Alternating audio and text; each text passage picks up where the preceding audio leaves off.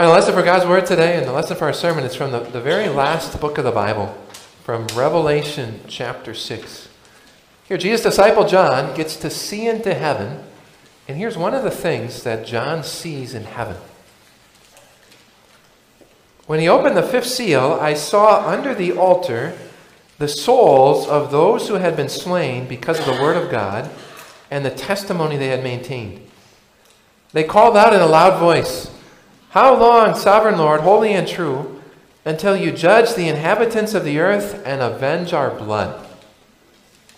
Then each of them was given a white robe, and they were told to wait a little longer until the full number of their fellow servants, their brothers and sisters, were killed just as they had been. This is God's Word.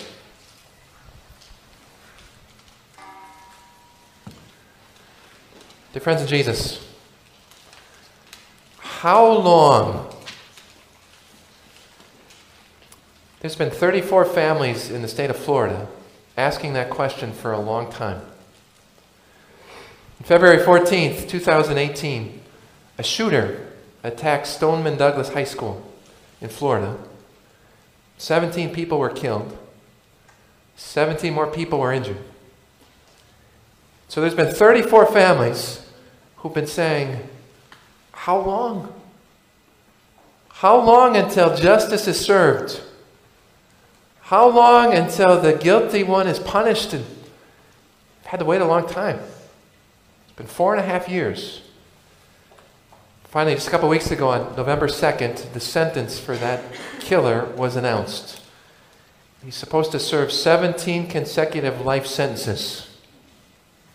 Justice, right? Except when those families of the victims were interviewed after that sentence, a lot of them said, that doesn't seem long enough. That doesn't seem harsh enough for what he did, taking 17 lives, affecting 17 others. Even after the sentencing, they said, How long? How long until justice is really served? Have you asked that question in your life? How long? Been a question that's been on the minds of God's people throughout the ages. Do you know whom Jesus called the greatest person ever born? Somebody should know that. John the Baptist. Jesus says, No one was born of a woman who was greater than John the Baptist. He's the Elijah that our first lesson prophesied. Elijah's going to come before the end. That was John the Baptist. Do you know how John the Baptist's life ended up? When he was in his early 30s, he was beheaded, and his head was carried around on a platter at a party. You say, How long? How long until justice is served? Can you list off the three most famous of Jesus' 12 disciples? What three do we always list together? Peter, James, and John, right? Peter, James, and John. We hear that Peter and John went on to live long lives. They had long ministries. Do you know what happened to James? James was beheaded almost right away after Jesus ascended into heaven. We don't hear about him doing anything, just getting killed. You say, how long? How long until God makes that right? Not just in, in, Bible times. This idea of martyrs, a martyr is someone who dies for their faith. The Christian church is full of, of martyrs. You ever heard of Ignatius of Antioch? You know, we don't pay attention to people who lived in the past very much, right? Ignatius of Antioch was one of John, Jesus' disciples, John's disciples. Disciple of the disciple John. Ignatius was dragged to Rome and he was thrown into arena with wild beasts and he was torn to pieces while the whole arena cheered. You say, how can that happen? You heard of a, a man named Polycarp? Polycarp was another disciple of Jesus' disciple John. People think he might be the, the last living person who knew one of Jesus' disciples in 155 AD. He was taken to Rome too, and he was burned at the stake. Get in front of a whole audience of people in the stadium. He said, How long? When is justice finally going to be served? And that didn't stop 2,000 years ago. Have you, have you heard the names Jan van Essen or Henrik Voss? I didn't expect you to know those. Those two men are the, the first two Lutheran martyrs. You say, Lutheran martyrs? It's a thing? Yeah, absolutely. In 1523, those two men, Jan van Essen and Henrik Voss, were burned at the stake in Brussels, Belgium, because they refused to recant, to take back their belief that we're saved by faith in Jesus alone. So they're burned at the stake. You say, how long? How long is God going to put up with that? When's there going to be justice? Maybe you think, well, it's good that we don't deal with that anymore, right? Did you know that historians believe that in the 20th century, the 1900s, more Christians were killed for their faith than in the previous 19 centuries combined? You ever heard that before? Do you know how many Christians historians guess were martyred, were put to death for their faith in the 1900s? 26 million. 26 million. Places like Soviet Union and Turkey and Uganda and China. People today like to say, well, if you believe in Jesus, you can expect to be healthy and wealthy, right? Jesus said, In this world you will have trouble. Was Jesus right? Say, How long? How long? When is, when is there going to be justice? Even for people from Oklahoma. Have you heard that in Oklahoma City right now, they are building the largest Catholic church in the state of Oklahoma? You heard about this? It's right along I 35 South as you're going through Oklahoma City. It's built in honor of a man from Oklahoma named Stanley Rother. You ever heard of Stanley Rother? He was born, I think it was 1935, in Okarche, Oklahoma. It's just a tiny town west of Oklahoma City somewhere. He grew up, he became a Catholic priest. He served here in Oklahoma for five years, and then he decided to be a missionary in Guatemala. And so he went to Guatemala and he served in Guatemala for 13 years. And in July 1981, three people broke into his church in the middle of the night and assassinated him. Not just a random act, but because he was a Christian missionary. And none of those three were ever arrested. There's no trial, no penalty. He said, How long? How long is God going to let that go on? How long until there's justice? You ever said those words yourself? How long? I bet you have. I bet you have over and over again in your life. How long, oh Lord? How long will I have to suffer? How long will life seem so unfair? How long will wicked people be so successful? How long will your church be trampled and ignored? How long? It's been the cry of God's people for millennia, thousands of years. How long? Here's something surprising. That question, how long, isn't just what God's people here on earth ask. It's actually also what God's people in heaven are asking. said that Jesus let his disciple John look into heaven, and of the many things that he sees in the book of Revelation, one of the things he, he saw was this. He said, I saw beneath the altar the souls of those who had been slain because of the word of God and the testimony they had maintained. John saw into heaven, he saw this great altar in the presence of God, and underneath the altar, he saw souls of people. And not just souls of any people, he saw the souls of people who had been slain for the Word of God, people who had been violently slaughtered for believing in Jesus. Maybe people like John the Baptist or like James the Apostle. Does that scene surprise you? it actually fits perfectly with everything the Bible says. According to the Bible, the moment that you die, what happens to your soul? What immediately goes either, either to heaven or to hell, based on whether you have faith in Jesus. There's no purgatory, there's no middle place. The moment that you die, your, your soul goes to heaven. And so when those martyrs, when they were put to death for their faith, the moment that they died, where did their, their soul go? To heaven. Makes sense, right? John looks into heaven and he sees souls. But there's something surprising about the picture. What's surprising is that these souls in heaven, these martyred Christians, are, are still praying. So we get it in our minds that, well, when I get to heaven, I'm going to think about like unicorns and lollipops and butterflies, right? It's not the picture the Bible presents. These souls in heaven are praying to God. They're not just praying, they're actually crying out to God. They're calling out, How long, sovereign Lord, holy and true, until you judge the inhabitants of the earth and avenge our blood? I don't misunderstand. The book of Revelation also has beautiful pictures of the souls in heaven praising Jesus it's got beautiful pictures of how in heaven there's no more death or mourning or crying or pain, that in heaven God's going to wipe all of our tears away from our eyes. That's all absolutely true. And yet, the Bible does tell us that even those people in heaven, they still have one question. And what is it? How long? How long, sovereign Lord? Until you judge the world, until you make it right. Do you realize this? That when you get to heaven, you'll actually be more concerned about justice than you are here on earth. Do you know why?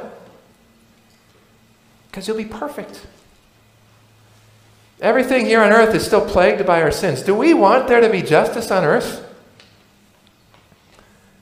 Sometimes. Do you want police officers to pull over everyone who speeds?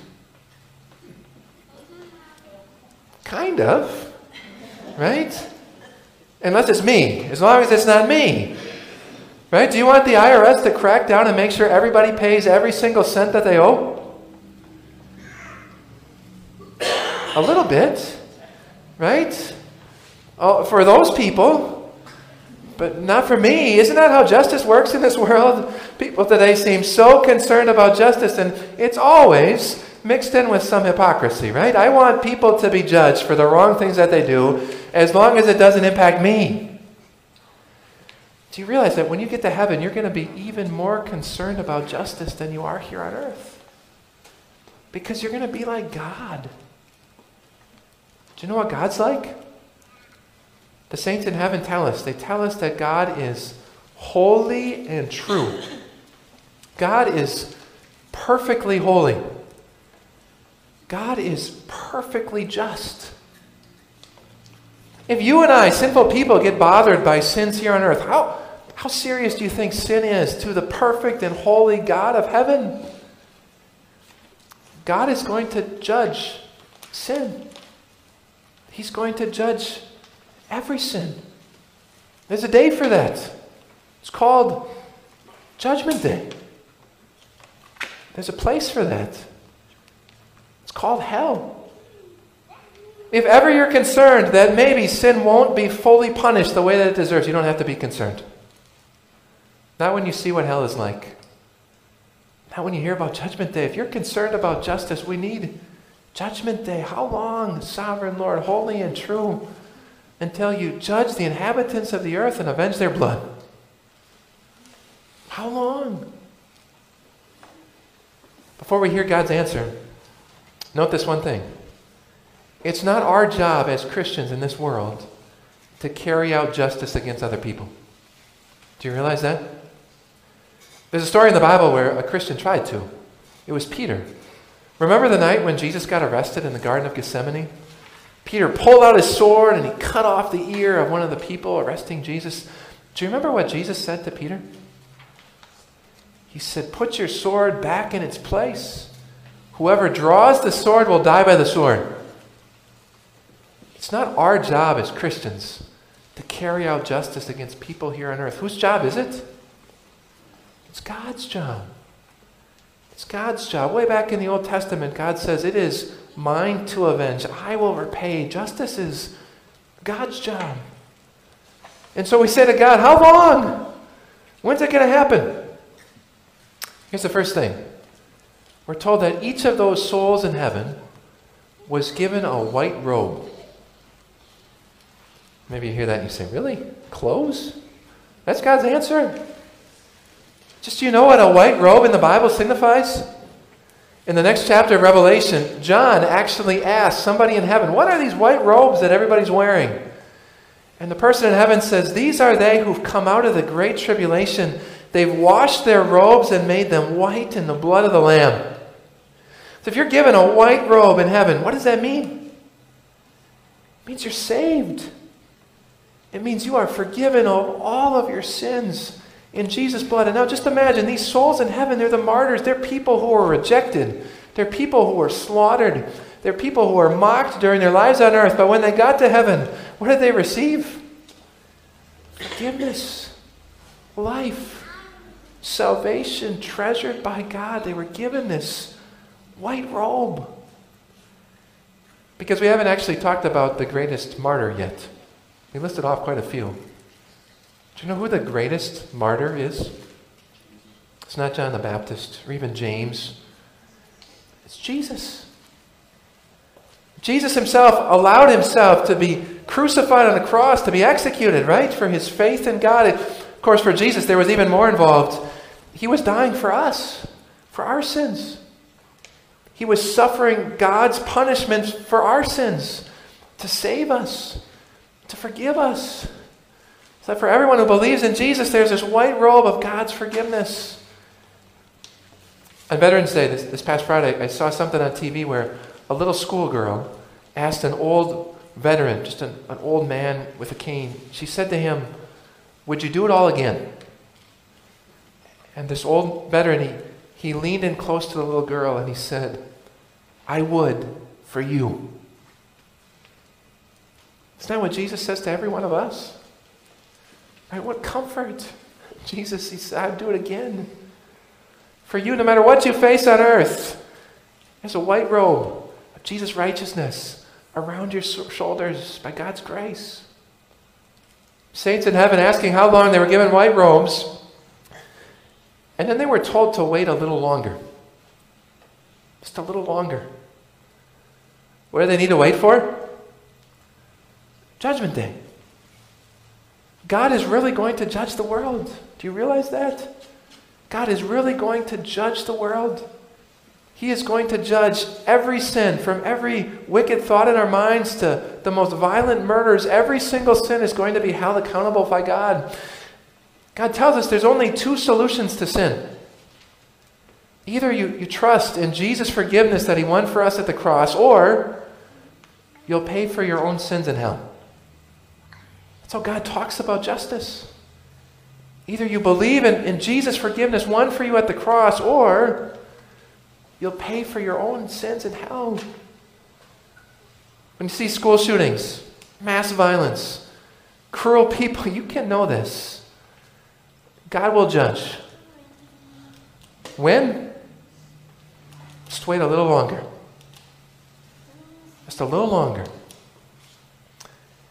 Until the full number of their fellow servants our brothers and sisters were killed just like they were.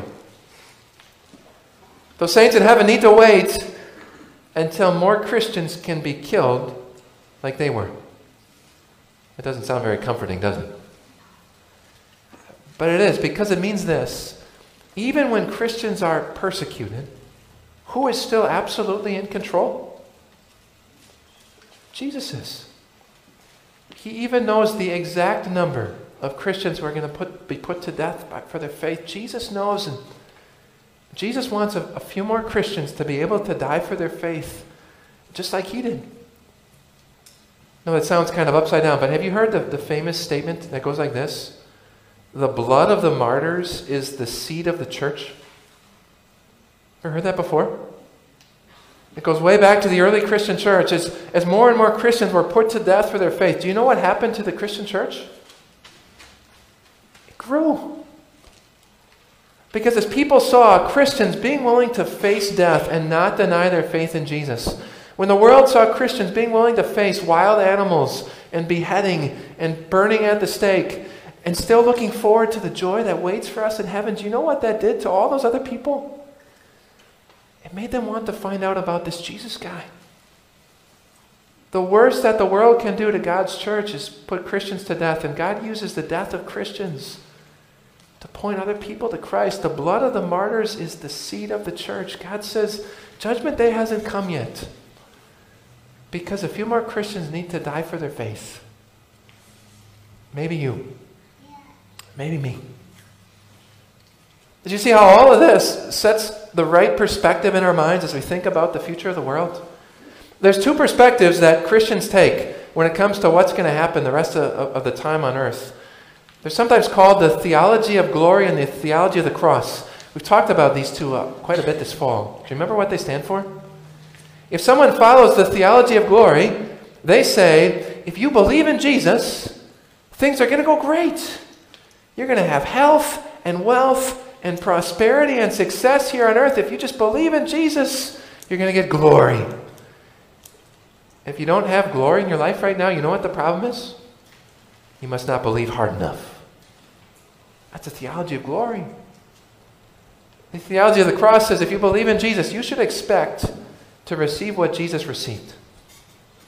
What did Jesus receive? The cross. Follow the theology of the cross. It means that here in life, like Jesus said, in this world you will have trouble. First comes the cross, and then comes the glory for us in heaven. Which of those two philosophies, the theology of glory or the theology of the cross, better describes the world that we see around us? It's the theology of the cross. For believers in Jesus, first it's the cross, then in heaven it's, it's the glory. That means that as Christians, our lives are always a now and a not yet at the same time. It's always now and not yet at the same time. Are you forgiven? Yes. When? Right now. Right now, all of your sins have been washed away in baptism and at Jesus' cross. But do you always feel perfectly forgiven? Do you see sin done away with in our world? Not yet. Not until Judgment Day. It's always now. And not yet. As a Christian, are, are you loved by God? Yes. When? Right now. You are more loved than you can possibly imagine. And yet, do you always feel perfectly loved? Not yet. Not until when? Until you get to heaven, to be with Jesus.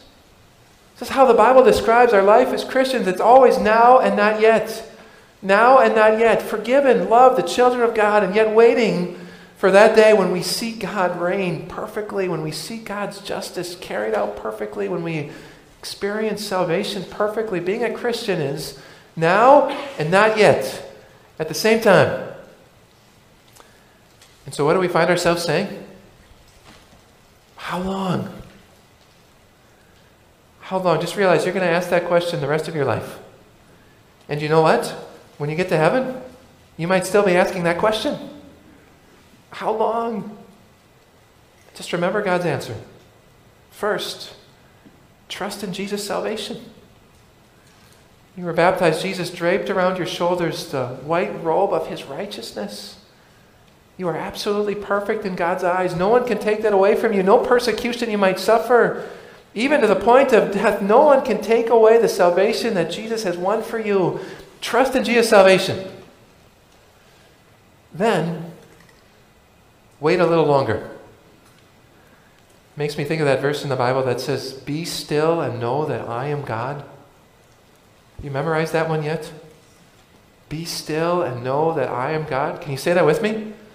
Be still and know that I am God. Trust in Jesus' salvation and then wait a little longer. Finally, let your light shine. The reason that Judgment Day hasn't come yet is because God wants there to be more Christians.